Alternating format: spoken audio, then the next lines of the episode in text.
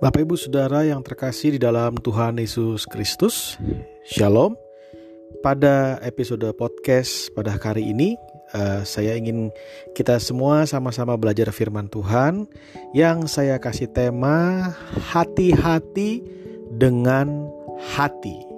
Ya, sekali lagi hati-hati dengan hati.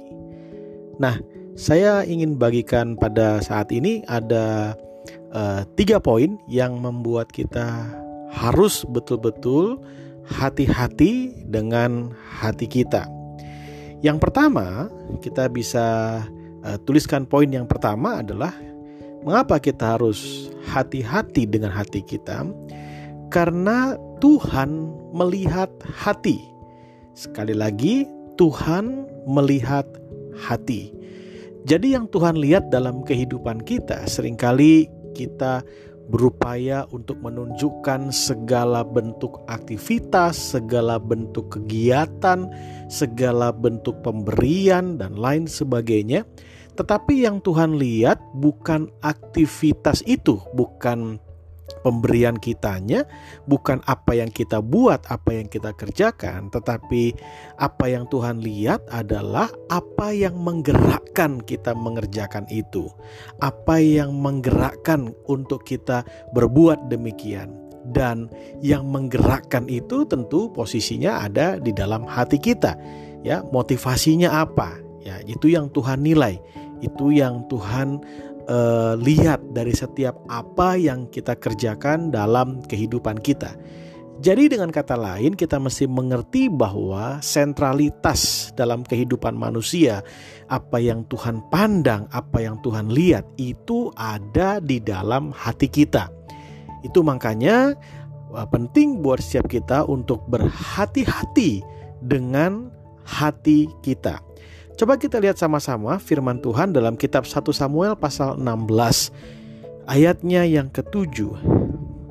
Sekali lagi 1 Samuel 16 ayatnya yang ketujuh Firman Tuhan berkata demikian Tetapi berfirmanlah Tuhan kepada Samuel Janganlah pandang parasnya atau perawakannya yang tinggi Sebab aku telah menolaknya Bukan yang dilihat manusia Yang dilihat Allah Melainkan melainkan manusia melihat apa yang ada di depan mata, tetapi Tuhan melihat hati. Saya ulangi sekali lagi. 1 Samuel 16 ayat 7 dikatakan tetapi berfirmanlah Tuhan kepada Samuel janganlah pandang parasnya atau perawakannya yang tinggi sebab aku telah menolaknya bukan yang dilihat manusia yang dilihat Allah manusia melihat apa yang di depan mata tetapi Tuhan melihat hati. Nah, kita bisa lihat sama-sama bahwa manusia kerap kali hanya melihat apa yang ada di depan uh, mata, tetapi Tuhan itu melihat hati. Tuhan itu jauh melihat kedalaman dalam kehidupan manusia yang adalah hati daripada manusia. Nah, saudara bisa lihat juga dalam kitab 2 Samuel pasalnya yang ke-24 ayatnya yang ke-19 sampai dengan ayatnya yang ke-25. 2 Samuel 24 ayat 19 sampai dengan ayatnya yang ke-25. Demikian firman Tuhan. Lalu pergilah Daud sesuai dengan perkataan Gad seperti yang diperintahkan Tuhan Ketika Arauna menjenguk dan melihat raja dengan pegawai-pegawainya mendapatkannya, pergilah Arauna keluar lalu sujud kepada raja dengan mukanya ke tanah. Bertanyalah Arauna, mengapa tuanku raja datang kepada hambanya ini? Jawab Daud, untuk membeli tempat pengirikan ini daripadamu dengan maksud mendirikan mesbah bagi Tuhan, supaya tulah ini berhenti menimpa rakyat. Lalu berkatalah Arauna kepada Daud, "Baiklah tuanku raja mengambilnya dan mempersembahkan apa yang dipandangnya baik. Lihatlah, itu ada lembu-lembu untuk korban bakaran dan eretan-eretan pengirik dan alat perkakas lembu untuk kayu bakar. Semuanya ini ya raja diberikan Arauna kepada raja. Arauna berkata pula kepada raja, kiranya Tuhan Allahmu berkenan kepadamu. Ayat 24 ini yang luar biasa. Tetapi berkatalah raja kepada Arauna, bukan begitu, melainkan aku mau membelinya daripadamu dengan membayar harganya. Sebab aku tidak mau mempersembahkan kepada Tuhan Allahku korban bakaran dengan tidak membayar apa-apa. Sesudah itu Daud membeli tempat pengirikan dan lembu-lembu itu dengan harga 50 sikal perak.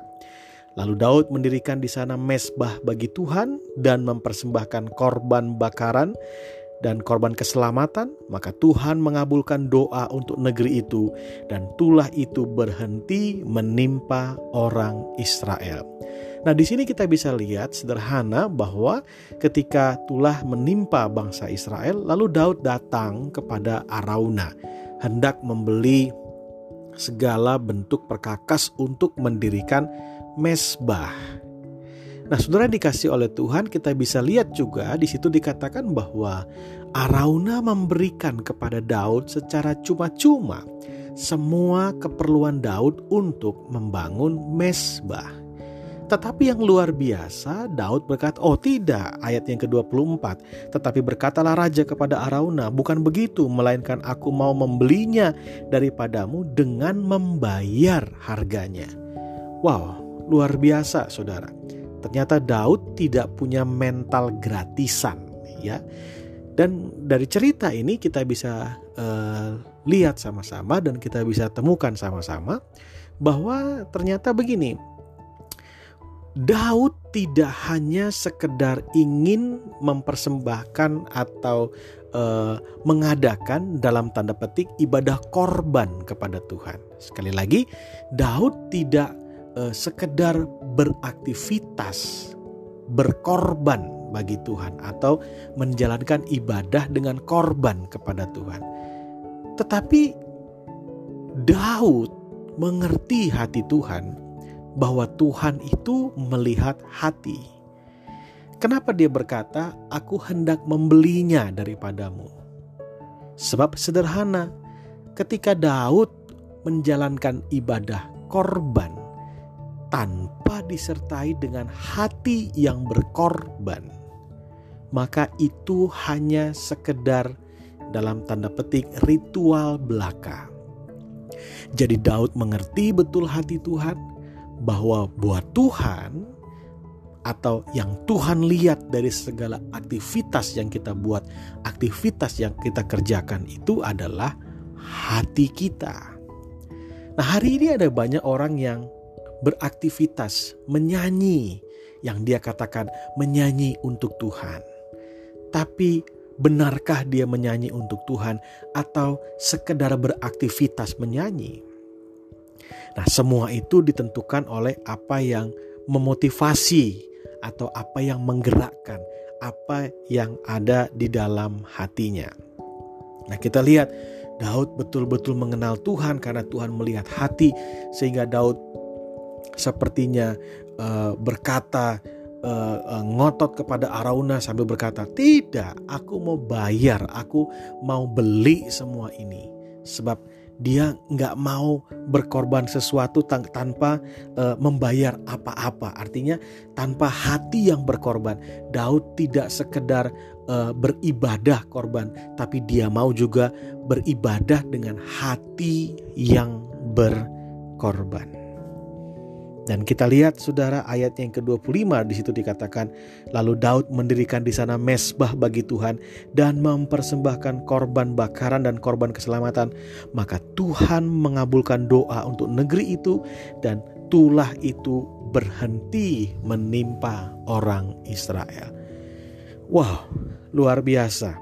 Bagaimana Daud betul-betul bisa mengerti, Daud betul-betul memahami hati Tuhan. Yesaya 29 ayat 13 sekali lagi Yesaya 29 ayat 13 di situ dikatakan dan Tuhan telah berfirman oleh karena bangsa ini datang mendekat dengan mulutnya dan memuliakan aku dengan bibirnya padahal hatinya menjauh daripadaku dan ibadahnya kepadaku hanyalah perintah manusia yang dihafalkan. Bapak Ibu Saudara yang dikasih oleh Tuhan, sekali lagi kenapa kita harus berhati-hati dengan hati kita? Karena poin yang pertama, kita harus hati-hati dengan hati kita karena Tuhan melihat hati. Apa yang kita buat, apa yang kita kerjakan yang dinilai bukan perbuatannya tetapi alasan kita mengerjakan demikian apa yang mendorong kita.